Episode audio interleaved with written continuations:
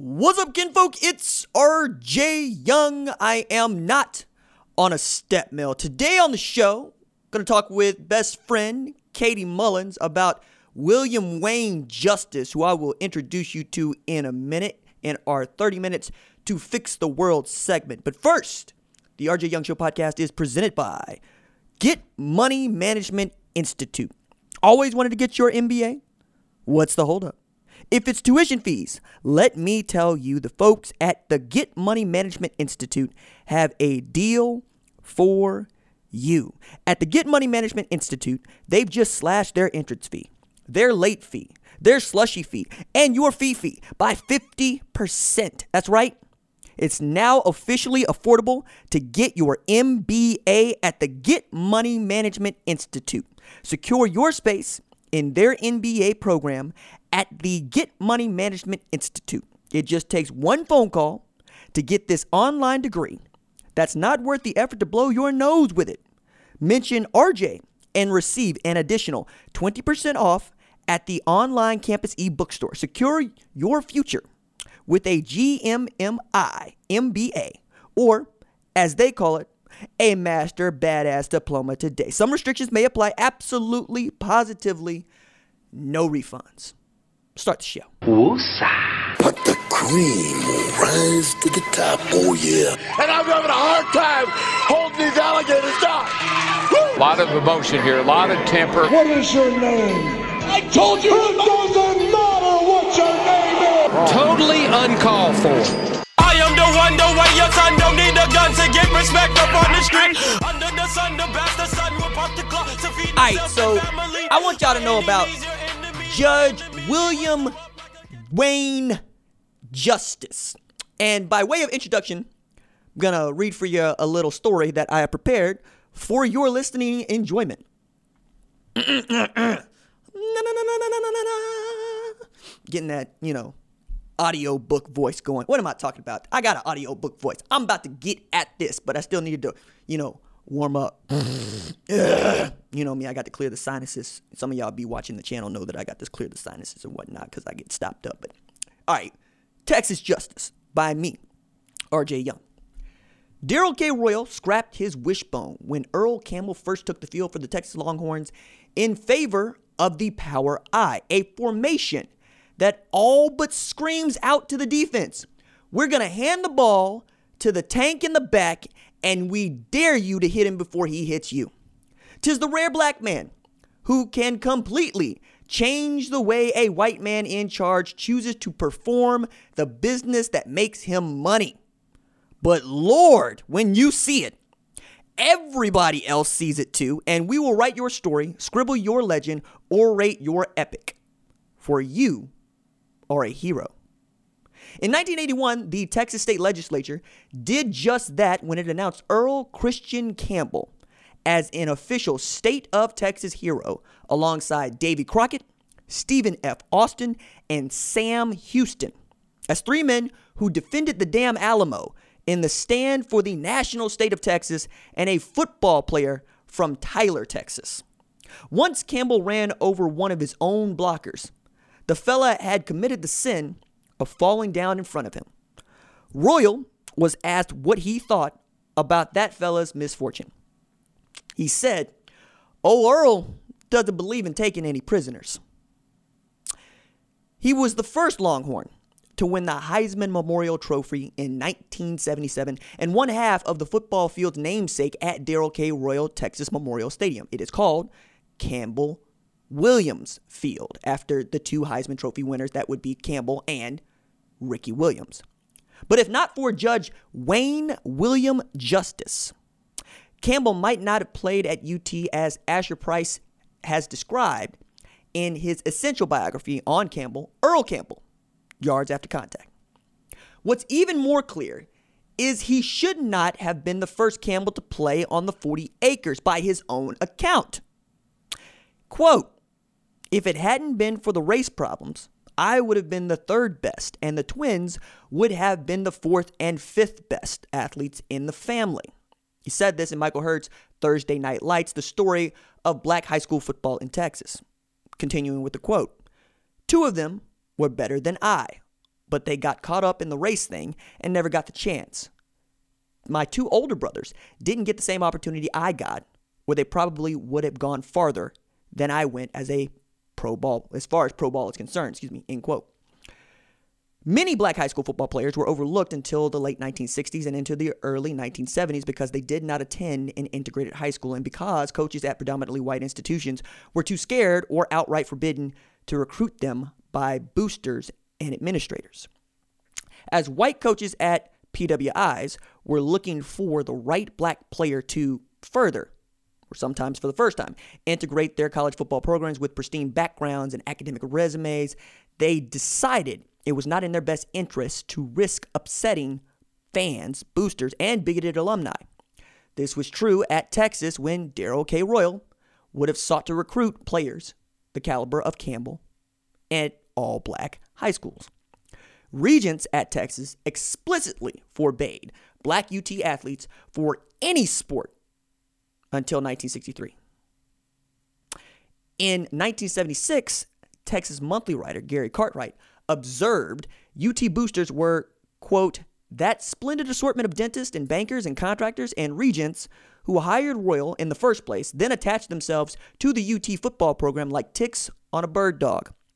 Those were and still are your racist, your true orange blood bigots who made it clear that the first black longhorn had better be two steps faster than Jesus and able to run through a brick wall, end quote. The same magazine called Justice the real governor of Texas, and he left an everlasting mark on the state and its flagship university football team. He did that in Campbell's native Tyler with rulings from the bench that forced East Texans to integrate when many white folks were hell bent on segregation. And the real governor of Texas had a certain disdain for racists that he cultivated as a child. When a black boy wandered through his neighborhood looking for someone to play with, Little Justice was delighted to have a third to join him and his white friend. Little Justice didn't think much of his white friend's mama stepping out and calling him inside. Little Justice's white friend delivered his mama's ruling on their new black friend. After a while, Justice said, came back out and said that they couldn't play with N words. This little old black kid he just didn't know what to make out of this. I imagine it just crushed him. He just slunk on home. That angered me. And the judge, he held a grudge for damn near 80 years, and he pushed toward his calling.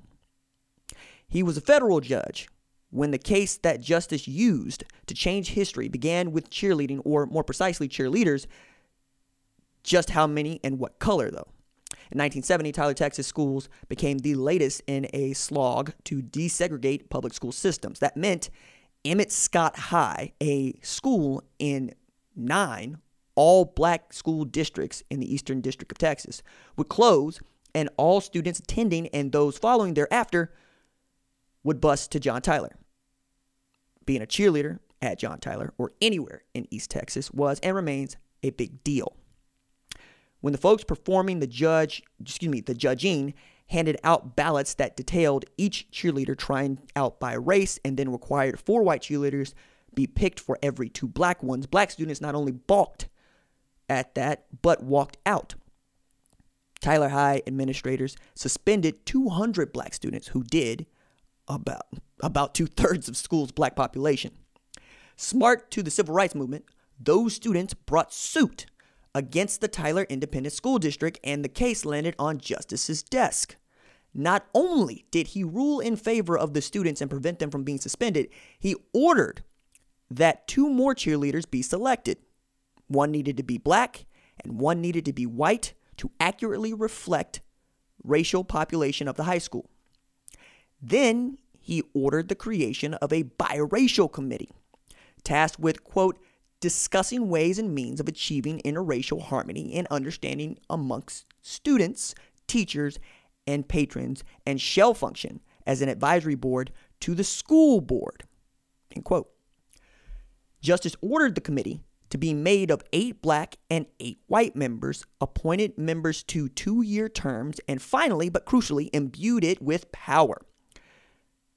The court shall give substantial weight to the findings and conclusions of, biracial, of the biracial committee in resolving the dispute and in resolving further problems which might be brought to its attention regarding the operation of the Tyler school system. With the last line, the committee later took aim at John Tyler's crosstown rival, Robert E. Lee High School. Lee's, goodness me, Lee High's whole presentation lay in the failing of the Confederacy. The band wore Confederate uniforms. The drill team coined the nickname Rebelettes. The football team stormed the field under a giant Confederate flag, and the band played the fight song Dixie at a pep rally the morning before John Tyler, their game against John Tyler in, in November 1971. Tongue tied, thank you for listening to me this far. That action forced another from the biracial committee. The committee advised Tyler ISD that the Confederate flag, the mascot, and Dixie had to go. All hell broke loose over the next month in town, but the Texas Education Agency decided not to play around. After the Tyler schools were under its direction and the TEA had been named in the lawsuit brought before Justice, well, well, that's when it gets twisted. Justice used his position in the court to hold the TEA to account for desegregating the whole of Texas, which meant investigating every threat to interracial harmony as designated by the Biracial Committee. For the TEA, the solution was simple. The TEA told the Tyler School Board to drop the Confederate imagery or it would lose its accreditation and the $800,000 it received in funding from the state.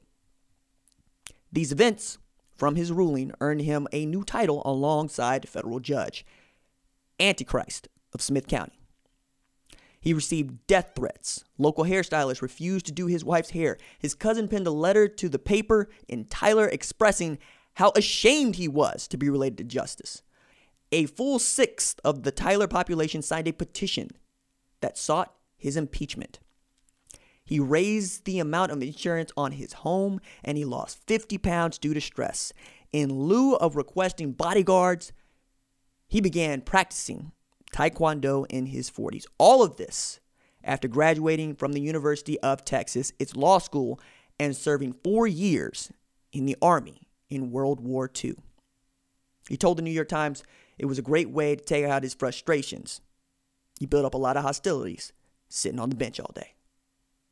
This is the man who prepared the way for Earl Campbell. He held fast to what is right, what is just, and made the U.S. Constitution upheld, or let me say that again, made certain the U.S. Constitution was upheld under his watch from the moment Lyndon Baines Johnson gave him his lifetime appointment to the Eastern District in 1968 until his death in 2009. And he did it without the knowledge that Campbell would become one of the greatest football players of all time, because most of us won't. When white folks ask what they can do for black folks in the U.S., he is one white person they can look to for an example of not just what to do, but what they must be willing to lose to achieve justice's racial harmony. No, fool! Fix the world! Fix the world!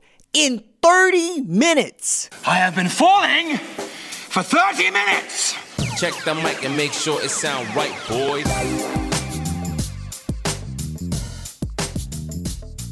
Katy Mullins joins the show. She is going to fix the world in this segment and elsewhere because, uh, well, she's now got a reminder in her phone guaranteed to send her into flight or fight. And it was one of those things that just made my day, Katy. Yeah, so about half an hour ago, when I, because I put this reminder in my phone to do this show, and it popped up, hey, by the way, in half an hour, you got to go save the world.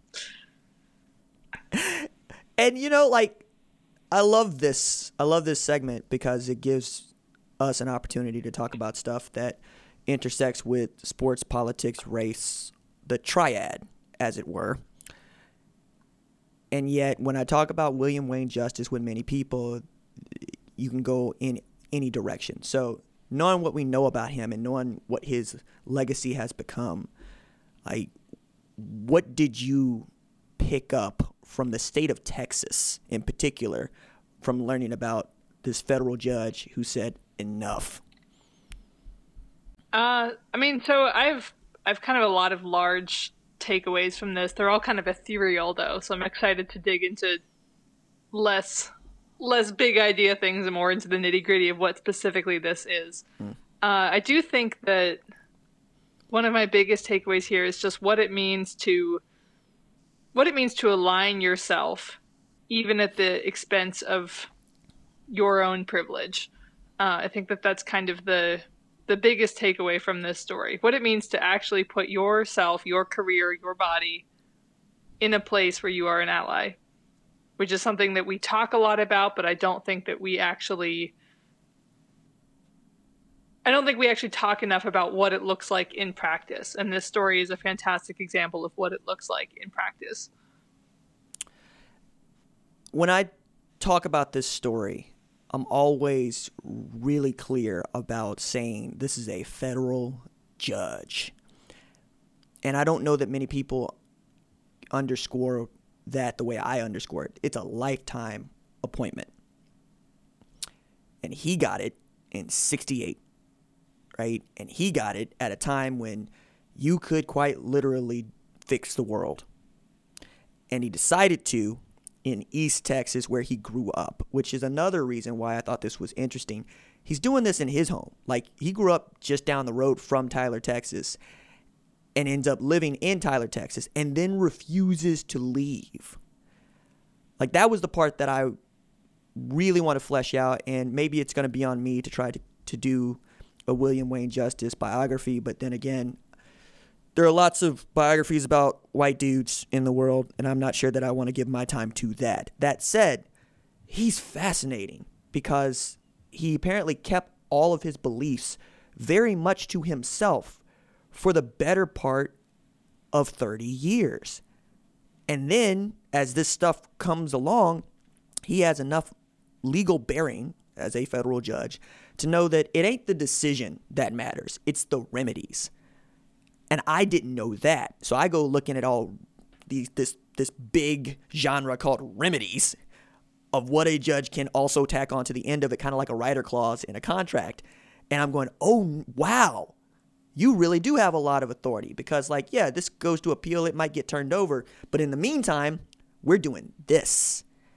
And the idea that a federal judge would empower 16 people, eight black, eight white, to make real decisions in an educational environment is still bonkers to me. And that's one of the reasons I wanted to bring it to you and want to talk about it on the on the show is you're steeped in education. What does it mean to you that eight people basically come to some consensus and that becomes for our purposes law? I think it's I think it, it's impressive. I mean, so I'm learning right now. I'm I'm learning a bit about education law and how education law works. Uh, it's taught me two things. One is that I really like education law, and two is that, as I've said before, I never want to be a lawyer. Mm. Uh, I, it's it's just it's so things that we think are very clear cut. It turns out in law are actually very very very complicated. Um, I mean, there there are kind of myriads of examples of the ways in which this manifests, and so in education, you start getting into just very confusing questions about like what students do and what their rights are under the First Amendment versus what their rights are uh, as as defined by the school. You get into that with teachers. You get into that with administration. You know, there's a lot of kind of like where are the lines? How do we determine things? And most of that, I'm learning.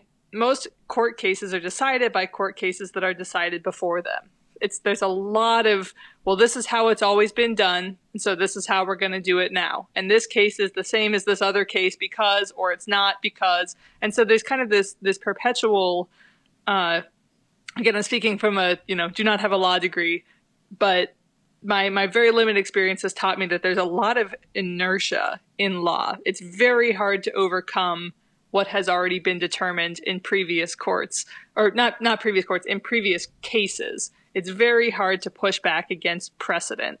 And so to watch this decision made by Judge Justice, to watch him affect the lives of of lots and lots and lots of students and lots and lots and lots of educators and and do it in a way that is is swift and straightforward and at personal expense it just it's it's profound to me it takes a lot to do this it takes a lot to it takes a lot to be the, the person that says no actually i'm going to do what's right and here's my reasons for it uh, not only in terms of just awareness but also in terms of how precedent in law works so i think that's where, where i'm really uh, I'm just really impressed by the the work that he did. He it's impressive. It's impressive that he he pushed back in the regard that he did.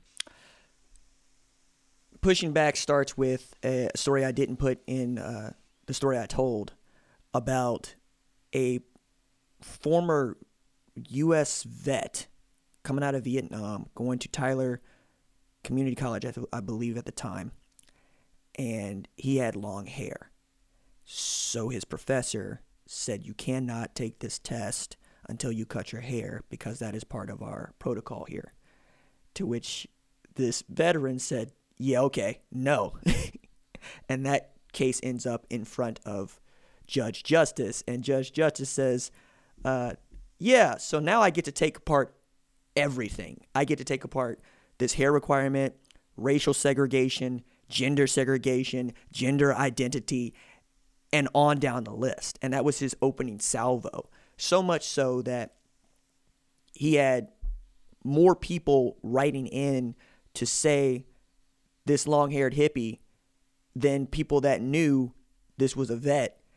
And I thought this was perfect. And I'm going, how much how much time do you have to put into thought to be able to ascertain what you can do? Like what you can do with that case because you know I'm also very clear about this being the 60s when he's appointed, the late 60s, right? We got LBJ appointing him himself, so people are savvy to what civil rights is and what constitutional law is, but they're still very much not going through with it. And one of the things I was talking with a friend of mine, a historian, his name's Dr. Derrick E. White, he's at University of Kentucky I gave to him that $800,000 figure that the Texas Education Agency gave to the Tyler School Board. And he says, yes, there was no integration unless you start actually threatening to take their money. And Judge Justice got at that real quick. Like, it's part of that remedy with Tyler Community College, hey, state funds? Okay, I can't take them, but you know what I can do? I can point the finger at TEA, which is in charge of the entire state of Texas, and say, you're on the hook for this. In which case, TEA had to go around the state of Texas when these cases popped up where they were named and be like, look, we, we're going to take this money away from you if you just don't do what the court order says. And people would walk it out and say, it's not a court order, it's coming from this committee who was fingered by the court. And as soon as he was fingered, or that committee's fingered by the court, they're in charge. And the, I'm thinking about how you could use that for evil as well, right? And, and we've seen some of that. But also, big question for me why where does that end you know like i'm thinking about oklahoma for instance where superintendent of tulsa public schools deborah gist dr deborah gist flat out called the governor of Oklahoma a bully.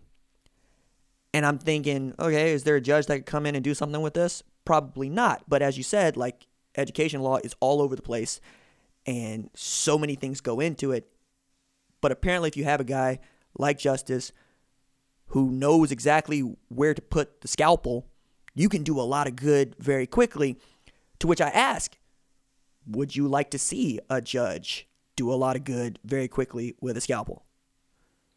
Well, I think that's what makes this particular story so interesting because historically we see, of course, following the civil rights movement, many judges ruling that schools must be integrated. And we see buses traveling to and from different parts of town to integrate across the, the different districts. Mm-hmm. That's that is very common. Um, or I should say it's very common in the South, because one of the ugly things that we don't talk about is that the North, a lot of states in the North, have actually never properly integrated their school districts. But that is a that's a different conversation. We can save that for a different day, looking at New York and Pennsylvania on that one. Uh, however, he doesn't stop there, right? He doesn't just say, okay, we're going to bus all of the kids across to the schools that are predominantly white.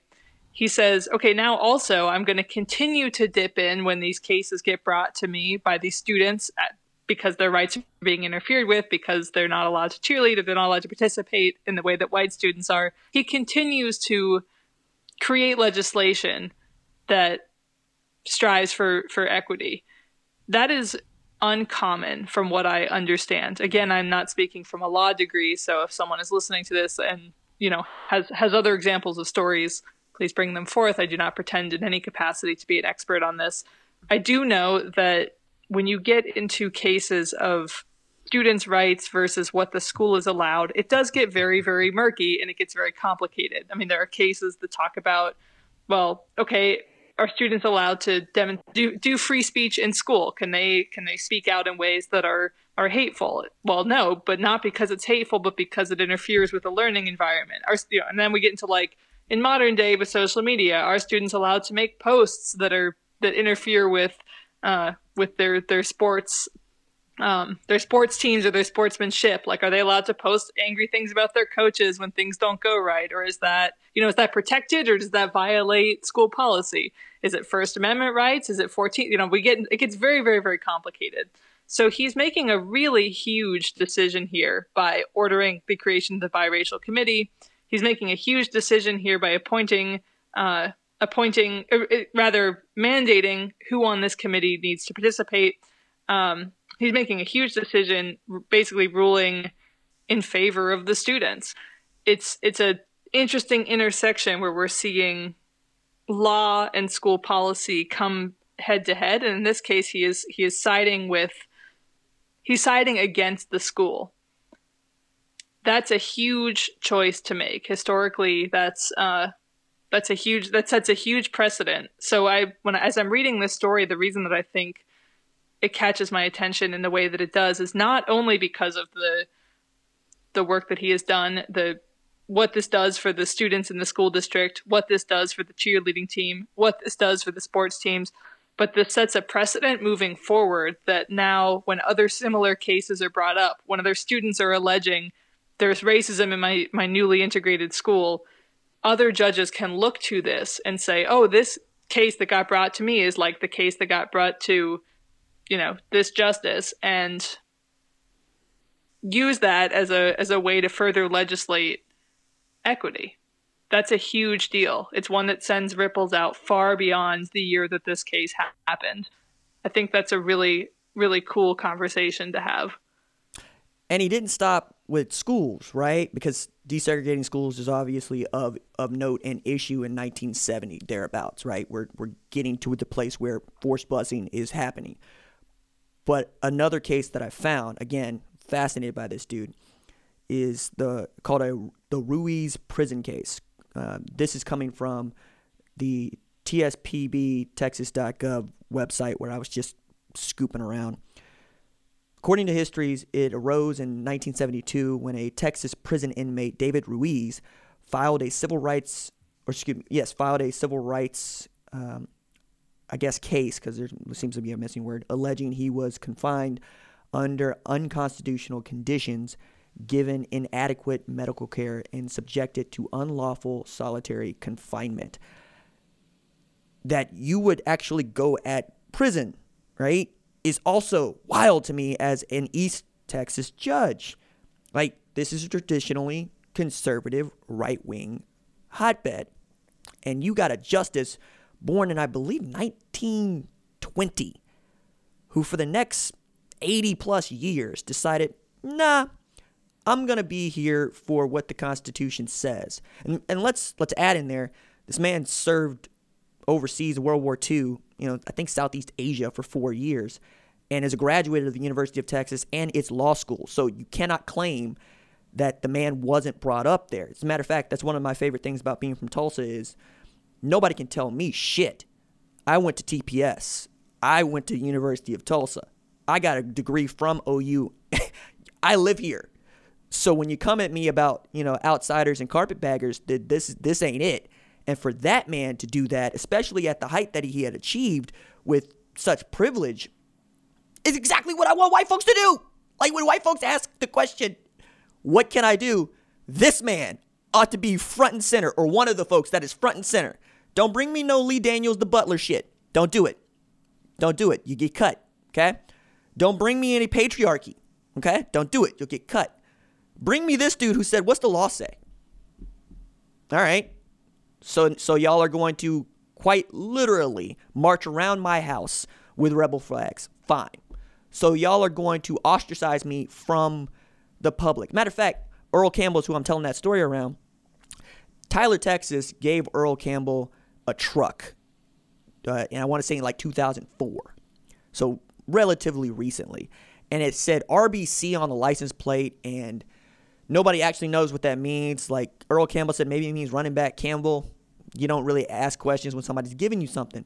The only person not to receive an invitation to the dinner where they were giving Earl Campbell this award was Judge Justice.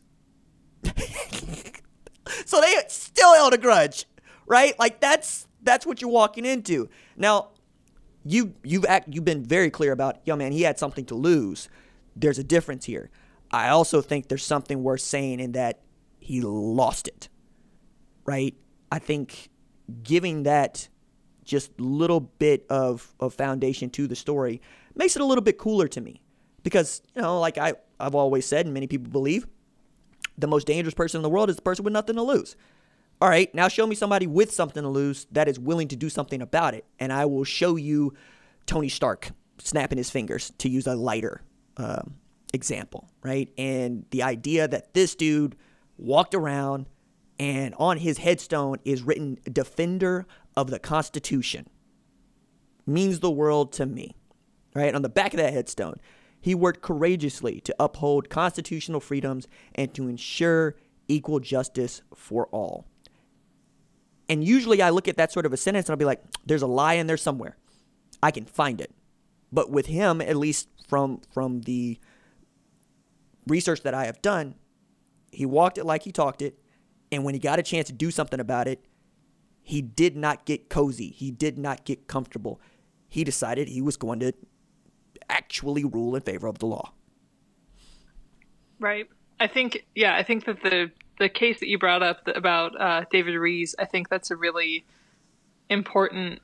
You know, he, he's extending out his civil rights work beyond school. He's looking now at prison reform and prison system, which is inherently and deeply tied to racial justice, given the role of our prison systems, both in 1972 and, of course, today in 2021.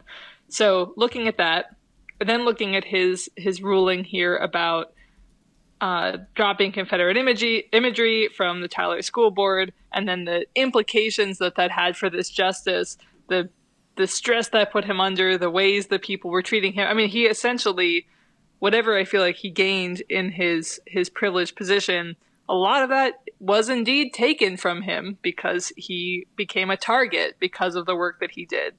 Uh, I think that I think that you're right. He did he he lost a lot. He didn't lose everything, but there was a lot that he lost at great cost to him by doing the duty that he was appointed to do, which is as simple as upholding the law, but also as complicated as upholding the law and the Constitution.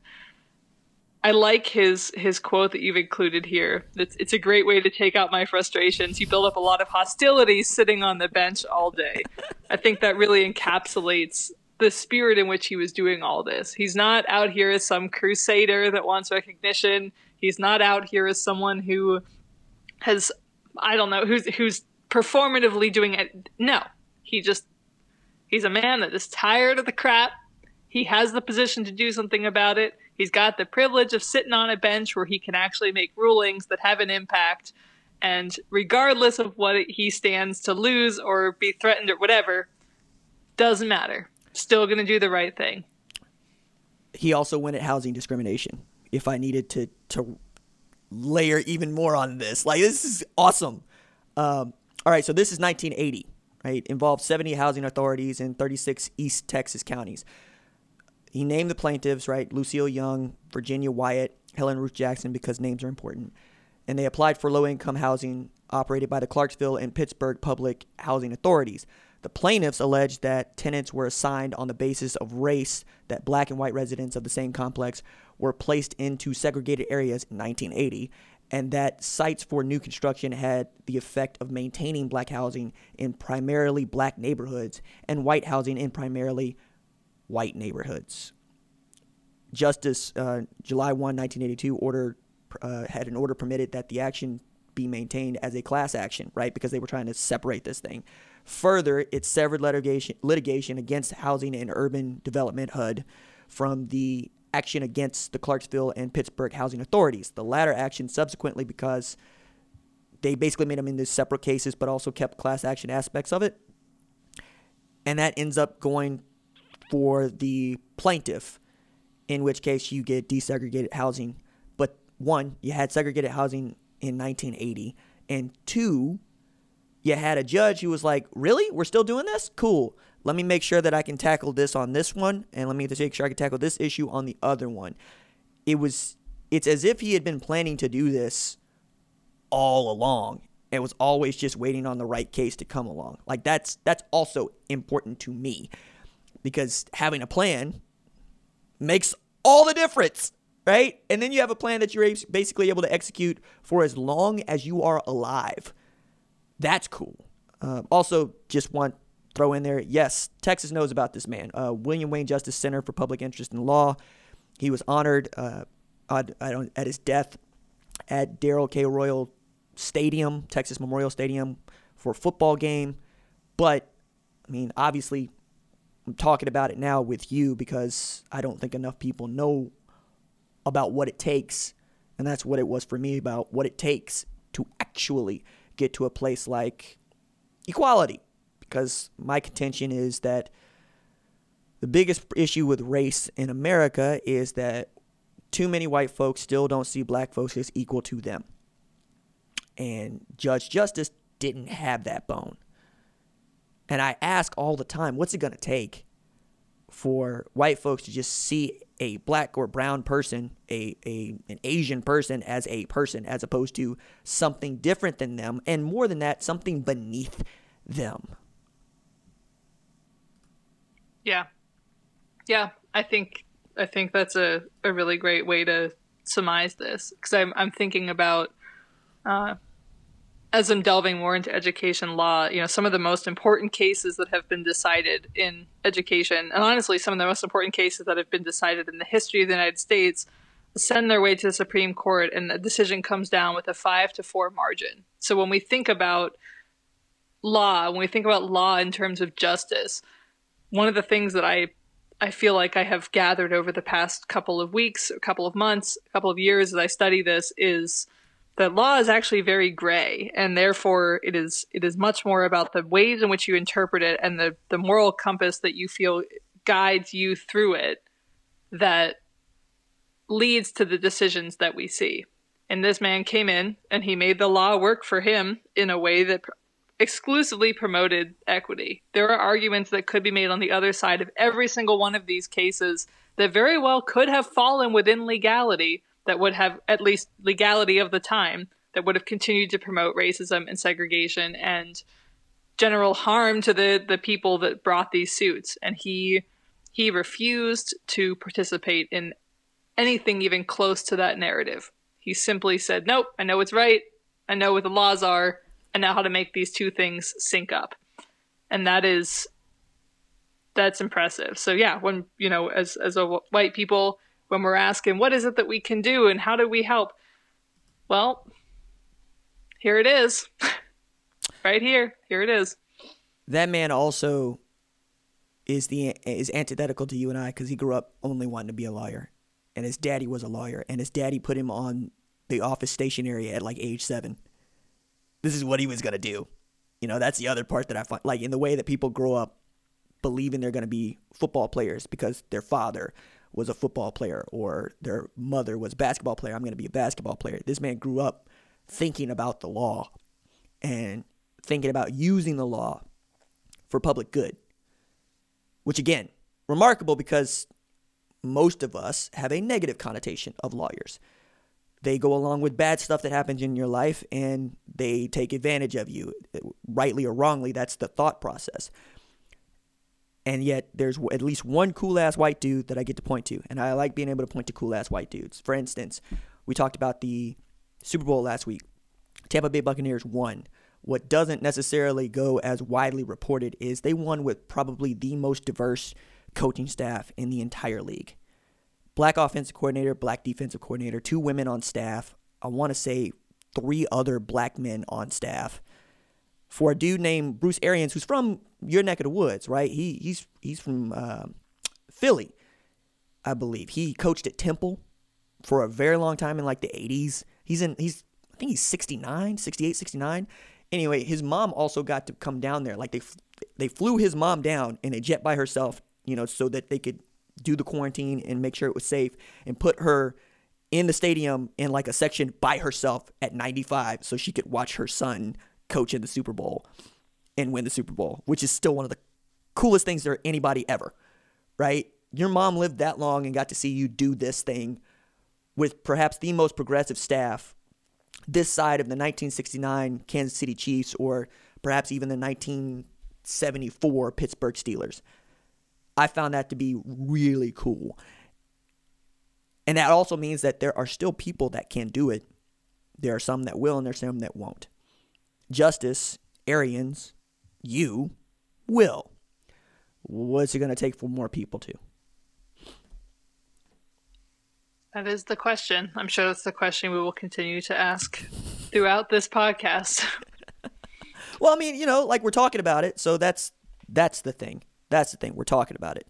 Um, before I, I do let you go, I want to tell you one of these stories that I have found in my research for this big Black History Month project that I'm doing for Fox. And I'm basically reading through this AFL book and some of the stories about the American Football League and its startup are just wild to me. You know, like there's this story of a fella whose name is I think it's Ronnie Davidson, Ben Davidson, right? So Ben Davidson played for the Oakland Raiders, and man went out for football without actually knowing what football was. In high school, didn't know how to buckle his pants, ended up at East LA Junior College. But in his first game, he got clipped and responded by gouging the opposing player's eye, confirming his attraction to the sport. Eventually got a scholarship to the University of Washington, but lasted only three weeks in, with the New York Giants because he didn't know how to turn the switch off. There's another story of a dude named Dan Birdwell with hands so big that you could drop a quarter through his wedding ring, period. Like you could just drop a quarter through the middle of it. And he was kind of dude that would ball up his fist and hit a defensive end in the face with a with a fist to get him out of his way. He hit the helmet with his fist and knocked dudes out. And, this also is at a time when football was so violent that some of the players had WWE finishers. You know, like Charlotte Flair has the figure eight, Ric Flair has the figure four, Fred Williamson had the hammer, right? Uh, Bill Goldberg has a spear, Roman Reigns has a spear, and Deacon Jones has a head slap would quite literally slap you upside your head, make your head ring so much, and then fly by you as a distraction. And then perhaps my favorite, Dick Night Train Lane, who does not sound like a defensive back, let alone a corner, but was exactly that. And he had what was called the Night Train Lane necktie. A move that was so violent and so illegal as a clothesline that they banned his move 50 years before they decided to ban helmet to helmet contact. like, what? They're like, or Fred Williams Williamson played corner. And he said, Look, I didn't know how to play corner. I got my butt kicked for two weeks because I didn't know how to backpedal. And coach said I wasn't going to make the team. I haven't made a team. I've, I've always made every team. So I went back out and I decided I'm not going to let him get past five yards. I'm going to just knock him down. So he just kept knocking people to the ground. So much so that that became what you do in the NFL until illegal contact came around, I want to say in the early aughts, and you couldn't touch a wide receiver for five yards because Fred Williamson would put his hands on you and then throw you to the ground. And that way he didn't have to cover you. like, what? What are we doing here? I love those stories because it also demonstrates just what some people are willing to do to win and to get it right. Now, take that same work ethic and put it into the stuff that actually matters. Uh, Mullins, parting shot before we get out of here. Uh, I got nothing. I I think your story is hysterical, but I I guess my only final thing would just be if you if you're listening to this and if you are wondering how you can make a difference yourself, um, I would I would point you back to the stories we've told today to examine and then examine your own actions in light of them. Head slap the shit out of racism. Also that.